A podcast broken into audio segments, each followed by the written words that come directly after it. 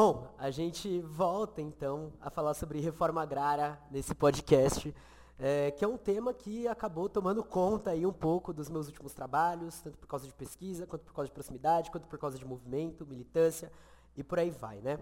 Trago mais uma vez a expressão popular aqui com um livro que eu achei incrível ter encontrado esse livro, que eu recomendo para geral, que é MST Universidade de Pesquisa, que é baseado num congresso que eles tiveram em 2014, onde foram apresentadas várias pesquisas e discussões justamente sobre essa treta entre o movimento acadêmico, intelectual e a luta por reforma agrária. Então tem te te textos de várias pessoas, né? Organizado principalmente por Roseli Salete Caldarte e Paulo Alentejano. Mas é, a gente veio trazer algumas coisas específicas para a gente trabalhar neste episódio, tá bom?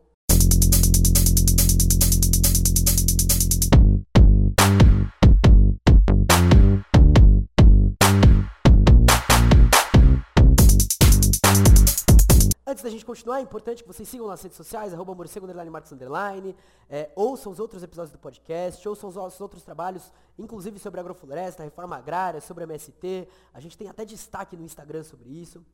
Enfim, para acompanhar tudo aí, tem as redes sociais, arroba morcego, underline, marcos, underline, mas também tem o nosso é, canal no WhatsApp, tá? Caverna do Morcego, e nesse link TRE que vai estar tá na descrição do Spotify também você consegue ter acesso a isso, tá bom? Além disso, você pode apoiar a gente compartilhando, curtindo, divulgando a gente, mas também pelo nosso apoio coletivo, apoia.se barra caverna morcego, quanto pelo nosso pix podcast morcego.gmail.com. Todas as outras informações estão aí na descrição, então não deixe de ler a descrição, tá bom? Bora lá pro que interessa.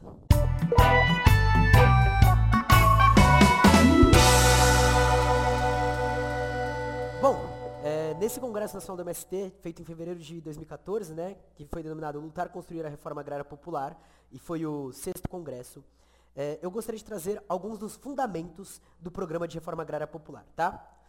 E esse daqui é o resumo do programa, tá? Depois eles têm a versão detalhada, mas, enfim, não cabe para métodos de, da proposta dessa, dessa série do podcast de férias, né?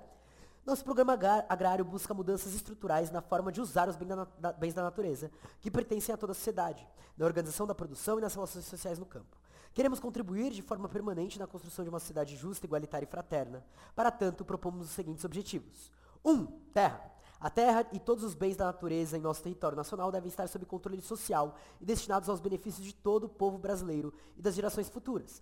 Para isso devemos lutar para A. Democratizar o acesso à terra, águas, biodiversidade, florestas, fauna, flora, minérios e fontes de energia. B. Impedir a concentração da propriedade privada. C. Estabelecer tamanho máximo de propriedade da terra. D. Eliminar o latifúndio. E. Garantir a função social do uso, posse e propriedade da terra. F. Assegurar a devolução para o povo de todas as terras e territórios, mineiros, minérios, biodiversidade, hoje apropriados por empresas estrangeiras. E G. Demarcar e respeitar todas as áreas dos povos indígenas, comunidades quilombolas, ribeirinhas, extrativistas, pescadores artesanais e tradicionais. 2. Bens da natureza. A água e as florestas nativas são bens da natureza e eles devem ser tratados como um direito de todos os trabalhadores. Eles não podem ser tratados como mercadorias nem ser objeto da apropriação privada. A. Assegurar e preservar, preservar águas e florestas como um bem público acessível a todos. B. Combater desmatamento e comércio clandestino ilegal das madeireiras. C. Reflorestar as áreas degradadas com ampla biodiversidade de árvores nativas e frutíferas, assegurando a preservação ambiental. 3. Sobre as sementes. As sementes são patrimônio dos povos, a serviço da humanidade, e não pode haver sobre elas propriedade privada ou qualquer tipo de controle econômico. A. Preservar, multiplicar e socializar sementes crioulas, sejam tradicionais ou melhoradas, de acordo com a biodiversidade dos no nossos biomas regionais, para que todo o campesinato possa usá-las. E B. Defender a soberania nacional sobre produção e multiplicação de todas as sementes e mudas. Ponto 4, então, é a produção. Toda a produção será desenvolvida com controle dos trabalhadores sobre o resultado do seu trabalho. As relações sociais da produção devem abolir a exploração, a opressão e a alienação. A. Assegurar que a propriedade seja a produção de alimentos saudáveis, em condição ambiental sustentáveis para todo o povo brasileiro e para necessidades de outros povos. B. Considerar que os alimentos são direito humano de todos os cidadãos e não podem ser submetidos à lógica do lucro. C. Utilizar técnicas agroecológicas abolindo o uso de agrotóxicos e sementes transgênicas. D. Usar máquinas agrícolas apropriadas e adaptadas a cada contexto socioambiental, visando o número de produtividade das áreas agrícolas, do trabalho e da renda em equilíbrio com a natureza. E. Promover as diversas formas de cooperação agrícola para desenvolver as forças produtivas e as relações sociais. E F. Instalar agroindústrias no campo sob controle dos camponeses e demais trabalhadores, gerando alternativas de trabalho e renda, em especial para a juventude e as mulheres.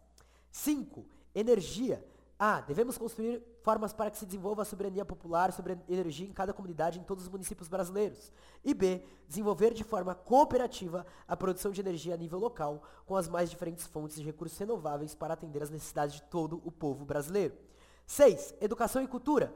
O conhecimento deve ser um processo de conscientização, libertação e de permanente elevação cultural de todos e todas que vivem no campo. A. Garantir à população que vive no campo acesso aos bens culturais, direito à educação pública gratuita e de qualidade em todos os níveis. B. Incentivar, promover e difundir a identidade cultural e social da população camponesa. C. Assegurar o acesso à produção e controle dos mais diferentes meios de comunicação social no campo. D. Desenvolver a formação técnico-científica e política de forma permanente para todos que vivem no campo. E E. Combater permanentemente todas as formas de preconceito social para que não ocorra discriminação de gênero, idade, etnia, religião, orientação sexual e por aí vai. 7. Direitos sociais. A. Os trabalhadores rurais sob regime do assalariamento devem ter todos os direitos sociais, previdenciários e trabalhistas garantidos e equivalentes aos trabalhos urbanos e as relações de trabalho devem ser construídas sobre a base da cooperação, gestão social e de combate à alienação. B. Assegurar que remuneração seja compatível com renda e riqueza gerada. C. Garantir condições dignas e jornadas adequadas de trabalho. D. Combater de forma permanente e intransigente o trabalho análogo à escravidão, expropriando de todas as fazendas e empresas que fazem uso dessa tática. E E. Combater todas as formas de violência contra as mulheres e crianças, penalizando exemplarmente seus praticantes. 8. Condições de vida para todas e todos. O campo deve, ser, deve se constituir num local bom de viver, onde as pessoas tenham direitos, oportunidades e condições de vidas dignas. Bom, esse é o pequeno resumo que a gente queria trazer para apresentar um pouco desse programa geral de luta por reforma agrária, que já foi atualizado, né? A gente já está em 2023, isso daqui é, vai complementar quando esse episódio estiver saindo 10 anos, né? Já que foi fevereiro de 2020, 2013, é, 2014, perdão, a gente vai dar esse episódio lançando em janeiro de 2024. Então, muito próximo de completar 10 anos, né?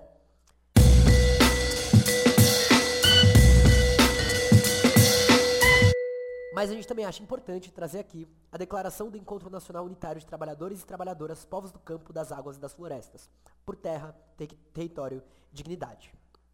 Após séculos de opressão e resistência, as massas camponesas oprimidas, numa demonstração de capacidade de articulação, unidade política e construção de uma proposta nacional, se reuniram no primeiro Congresso Nacional dos Lavradores e Trabalhadores Agrícolas sobre o caráter da reforma, reforma agrária, em 1961, lá em BH, Belo Horizonte.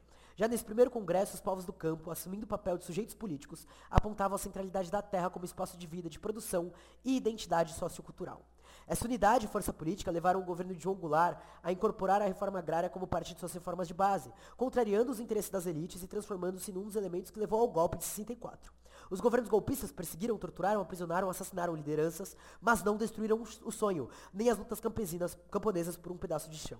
Após décadas de resistência, denúncias de opressão, as mobilizações e lutas sociais criam, criaram condições para a retomada e ampliação da organização campesina, camponesa, perdão, fazendo emergir uma diversidade de sujeitos e pautas. Junto com a luta de, pela reforma agrária, a luta pela terra e por território vem afirmando sujeitos como sem terra, quilombolas, indígenas, extrativistas, pescadores artesanais, quebradeiras, comunidades tradicionais, agricultores familiares, camponeses, trabalhadores e trabalhadoras rurais e demais povos do campo, das águas e das florestas.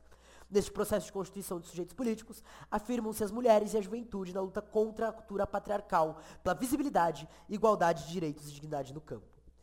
Em nova demonstração de capacidade de articulação e unidade política, nós, homens e mulheres de todas as idades, nos reunimos 51 anos depois, em Brasília, no Encontro Nacional Unitário de Trabalhadores e Trabalhadoras, povos do campo, das águas das florestas, tendo como centralidade a luta de classes em torno da terra, atualmente expressa na luta por reforma agrária, terra, território e dignidade. Nós estamos construindo, construindo a, a unidade em resposta aos desafios de desigualdade da distribuição da guerra, da terra.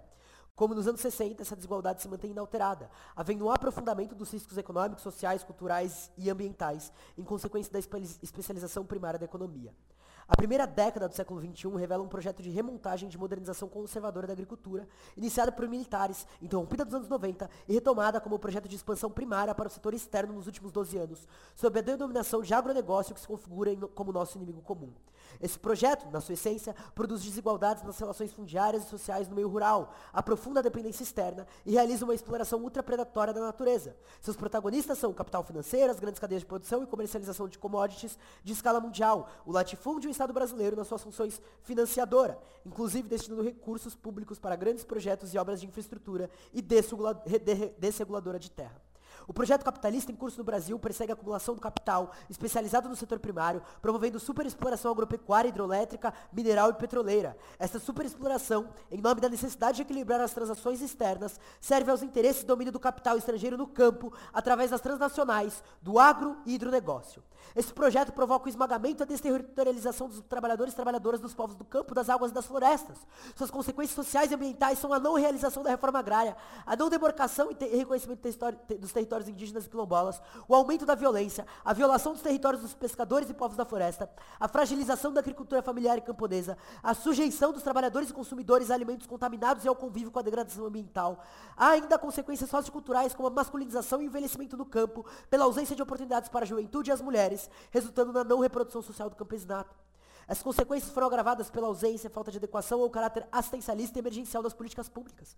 Essas políticas contribuíram para o processo de desigualdade social entre o campo e a cidade, o esvaziamento do meio rural e o aumento da vulnerabilidade dos sujeitos do campo, das águas e das florestas. Em vez de promover a igualdade e a dignidade, as políticas e ações do Estado muitas vezes retiram direitos e promovem a violência no campo. Mesmo gerando conflitos e sendo inimigos do povo, o Estado brasileiro, nas suas esferas de executivo, judiciário e legislativo, historicamente vem investido no fortalecimento do modelo de desenvolvimento concentrador, excludente e degradador. degradador. Apesar de todos os problemas gerados, os sucessivos governos, inclusive o atual, que na época era de Lula para Dilma, e agora Lula novamente, mantém a opção pelo agro e pelo hidronegócio. O Brasil, como um país rico em terra, água, bens naturais, biodiversidade, atrai esse capital especulativo e agroexportador, acirrando os impactos negativos sobre os territórios e populações indígenas, quilombolas, comunidades tradicionais e camponeses. Externamente, o Brasil vem se tornando alavanca de projeto neocolonizador, expandindo este modelo para outros países, especialmente na América Latina e África. Torna-se indispensável um projeto de vida e trabalho para a produção de alimentos saudáveis em escala suficiente para atender as necessidades da sociedade, que respeite a natureza e gere dignidade no campo. Ao mesmo tempo, o resgate e fortalecimento dos campesinatos, a defesa e recuperação de suas culturas e saberes se faz necessário para projetos alternativos de desenvolvimento e sociedade. Dito isso, afirmamos. 1. Um, a reforma agrária como política essencial de desenvolvimento justo, popular, solidário e sustentável, pressupondo mudança na estrutura fundiária, democratização do acesso à terra, respeito aos territórios e garantia da produção social dos povos do campo, das águas e das florestas. 2. Soberania ter territorial, que compreende o poder e a autonomia dos povos em proteger e defender livremente os bens comuns e o espaço social e de luta que ocupam e estabelecem suas relações e modos de vida, desenvolvendo diferentes culturas e formas de, de produção e reprodução que marcam e dão identidade ao território. 3. A soberania alimentar como direito dos povos a definir sua própria política e estratégias sustentáveis de produção, distribuição e consumo de alimentos que garantam o direito à alimentação adequada a toda a população, respeitando suas culturas e diversidade, dos jeitos de produzir, comercializar e gerir estes processos. 4. A agroecologia como base para a sustentabilidade e organização social e produtiva da agricultura familiar e camponesa em oposição ao modelo do agronegócio. Agroecologia é um modo de produzir e se relacionar na agricultura que preserva a biodiversidade, ecossistemas e patrimônio genético, que produz alimentos saudáveis, livres de transgênicos e agrotóxicos, que valoriza saberes e culturas dos povos do campo, das águas, das florestas e defende a vida. 5. A centralidade da agricultura familiar e camponesa de formas tradicionais de produção e seu fortalecimento por meio de políticas públicas estruturantes, como fomento e crédito subsidiado e adequado às realidades. Assistência técnica baseada nos princípios agroecológicos, pesquisa que reconheça e incorpore os saberes tradicionais, formação especialmente da juventude, incentivo à cooperação, agroindustrialização e comercialização. 6. A necessidade das relações igualitárias, de reconhecimento e respeito mútuo, em especial em relação às mulheres, superando a divisão sexual do trabalho, o poder patriarcal e combatendo todos os tipos de violência. 7. A soberania energética como um direito dos povos, o que demanda o controle social sobre as fontes, produção e distribuição de energia, alterando o atual modelo energético brasileiro. 8. A educação do campo, indígena e quilombola, como ferramentas estratégicas para a emancipação dos sujeitos que surgem das experiências de luta pelo direito à educação e por um projeto político-pedagógico vinculado aos interesses da classe trabalhadora. Ela se contrapõe à educação rural, que tem como objetivo auxiliar um projeto de agricultura e sociedade subordinada aos interesses do capital, que submete a educação escolar à, pre à preparação da mão de obra minimamente qualificada e barata e que escraviza trabalhadores e trabalhadoras no sistema de produção de monocultura. 9. A necessidade de democratização dos meios de comunicação, hoje concentrados em poucas famílias a serviço do projeto capitalista concentrador que criminalizam os movimentos e as organizações sociais do campo, das águas e das florestas. 10. A necessidade do reconhecimento pelo Estado dos direitos das populações atingidas por grandes projetos, assegurando a consulta livre, prévia e informada e a reparação de ca nos casos de violência dos direitos. Tão importante para dias como esses que a gente teve o caso da Vale, caso da Braskem, caso da Enel e por aí vai.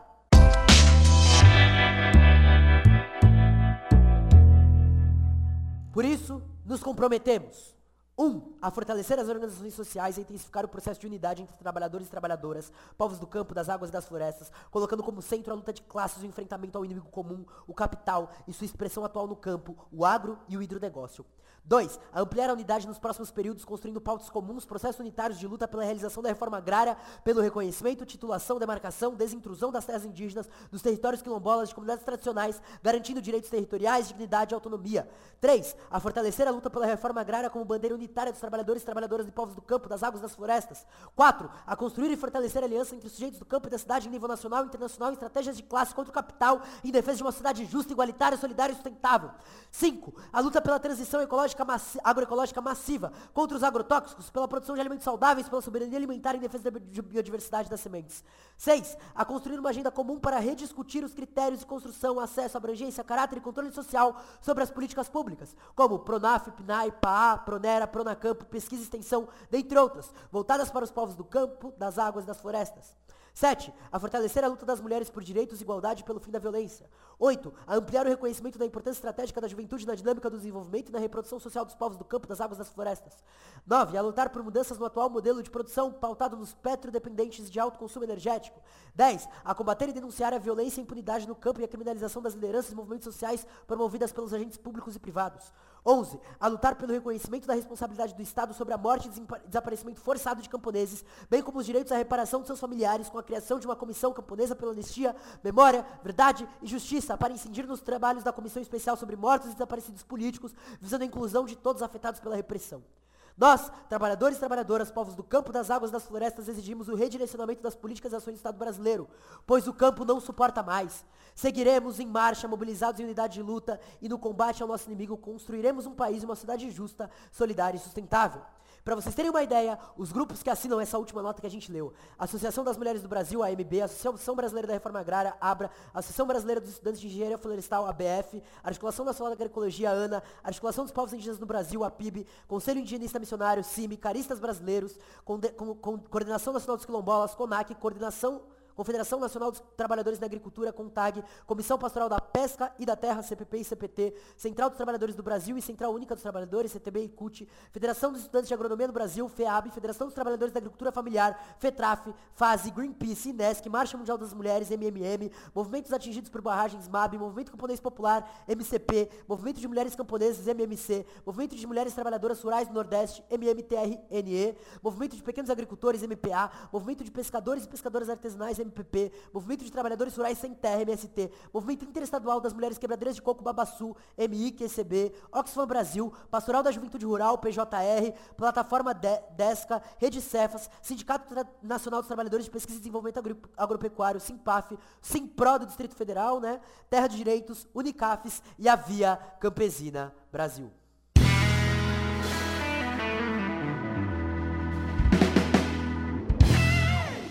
Encerramos então esse episódio por aqui, talvez os episódios que eu estivesse mais ansioso para gravar, para debater essa questão da reforma agrária, dos povos do campo, das florestas e, enfim, de todos os lugares, né?